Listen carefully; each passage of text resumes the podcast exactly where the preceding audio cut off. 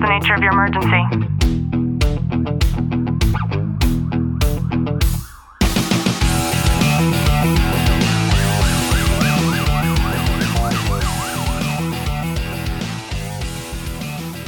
Welcome back to the Tactical Living podcast. I'm your host, Ashley Walton, joined by Detective Walton. Clint, how are you? I'm good. I have a lot to say about today's episode. I've titled this one, The Thin Blue Line of Professional Courtesy When Police Wives Expect Too Much. So just sit back, relax, and enjoy today's content.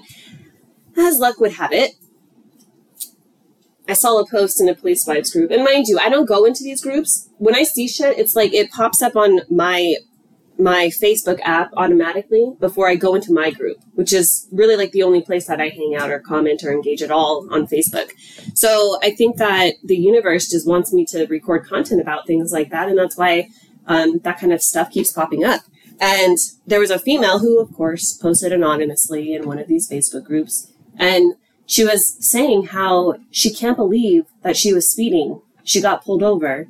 She asked for a professional courtesy, explained that her husband was a cop, gave his name, gave his agency, and asked for him to just let her go. and the cop, of course, said, do better, make better choices, and gave her a ticket. and she felt the need to voice her complaint by going onto a police wives Facebook group and complain. I have a lot of things with this one that stick out. Number one, why are you so special? Right? We talked about how police wives need to stop identifying themselves as police wives, first of all.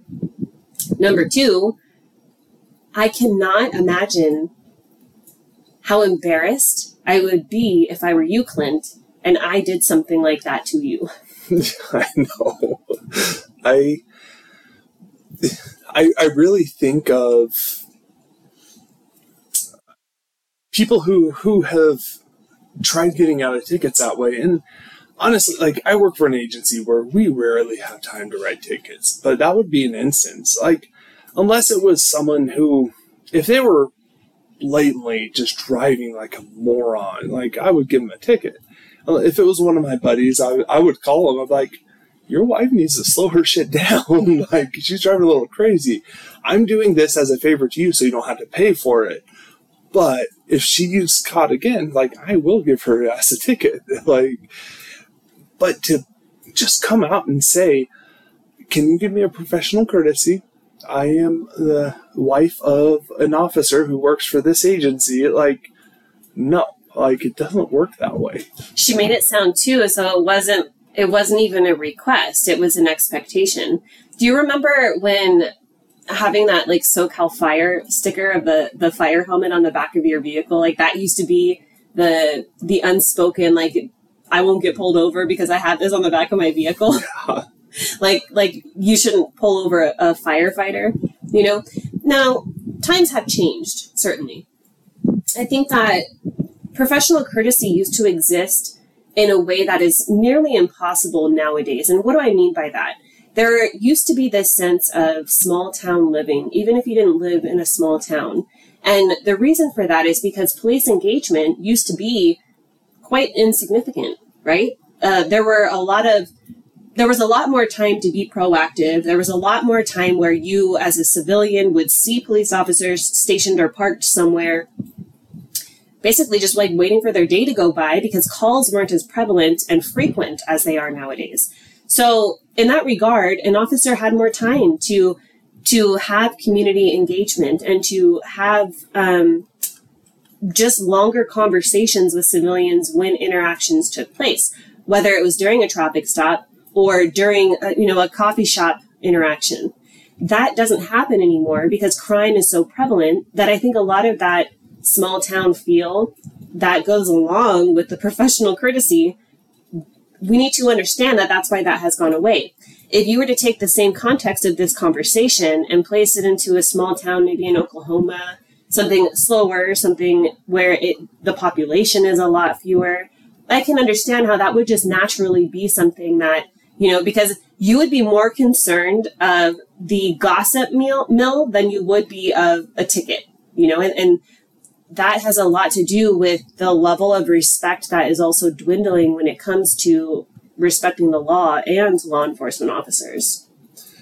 I and I know I have some partners who their wives have gotten tickets and stuff before, and they're not mad at the officer who gave them a ticket. They go, "Well, she was driving like an asshole, so she probably deserved it." I've told her to slow down, but she doesn't, and and it's it's turned into one of those kind of a, a, a joke in that instance. Is you know sometimes we think we're above the law and we're not and and everyone thinks, oh, a cop's not going to give another cop ticket. Yeah, right.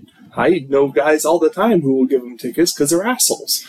So there were many times too, because you can flip the script on this, okay? Because I was pulled over twice, I think within two years, the same exact spot by two completely different motor cops who literally shoved their helmets into my window, telling me to pull over because they said that I was on my phone. In both instances, ironically enough, my phone was not in my hands, nor had it ever been. I was on the phone talking, yes, with my dad, but my phone was in my purse both times. These individuals obviously pulled me over for a little bit more of nefarious reasons. I didn't get a ticket either time. The second time, I was so, the second time I was expecting it to have been the same police officer from the first time that I was telling myself, like, just shut your mouth, Ashley, because I was really pissed off because I knew exactly why he was pulling me over. And, you know, they see the car, then they see me, my windows were down. And I literally had to tell myself to just not say a word the entire time. He was talking. I just did everything he asked me to do without saying a single word. And I can't imagine in an instance like that, if he were to have given me a ticket, for me to have even mentioned that you were a police officer or that I was married to one. That never would have even crossed my mind. Not once.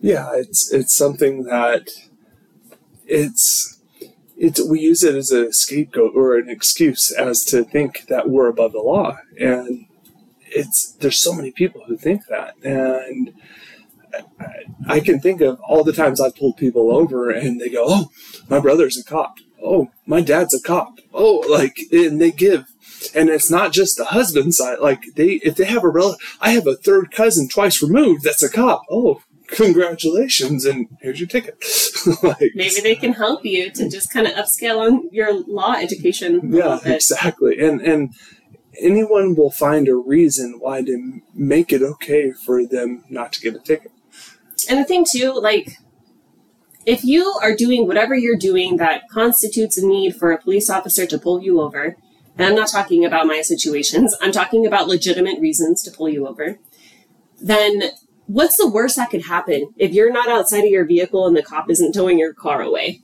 You know, like what is the worst that can happen? You're getting a ticket. You're going to have to pay a fine. Don't do it again. Yeah. And why is that your husband's problem? You know, it, it makes me feel so bad because what a lot of these females don't understand is the next time that that officer might come across said husband, or even not, there's going to be this locker room talk that exists about another stupid ass chick that I pulled over and she thought she was going to get out of the ticket, you know, and it might not be that conversation exactly, but then, oh, what was the officer's name? Where does he work? You know, it just shames, it just shames your husband for you to do that. And I think it's really tacky. Yeah, it's, it's, it's, there's that, that awkwardness now that you're always going to have. And then think about it too. Like, what would happen if the the next weekend or the next month you had to file a police report because your shed got broken into. And then it's that same officer that shows up and he's like, Oh, you're the chick that tried to get out of a ticket, you know? And then it also creates this unspoken stigma, I think, about police wives overall, which is like the, I certainly have that stigma about police wives where you think you're an exception to the rule. Like, how are you so high on that horse that you expect that there should be exceptions to the rule because of you. Like, again, you know, I started this episode out by saying what makes you so special, but truly, like, how do you get to a place in your life where you do feel like you are superior over the law simply because you are married to a police officer? And I don't think we're ever going to be able to rationalize that way of thinking. And I think we talked about this numerous times before is people put too much into their personal lives as to I am a, identifying as a police officer or a police wife, and there's never that separation for them, and and it's sad to see. Yeah, because in that instance, you're not a police wife. You're a civilian. Yeah. You're a civilian driving and operating a motor vehicle, and you're doing it in a way that was against the law. Tell me where in the penal code it says if you're a police wife that you are authorized to drive 20 miles an hour over the speed limit. So I hope you've gotten some value out of today's episode. Share your thoughts with me on exactly how you feel about professional courtesies. Is it something you would do? Is it something that you're laughing about right now as we're going through today's episode? Um, I hope you have an amazing day. And as always, know that I'm sending you a long, tight hug from my home to yours.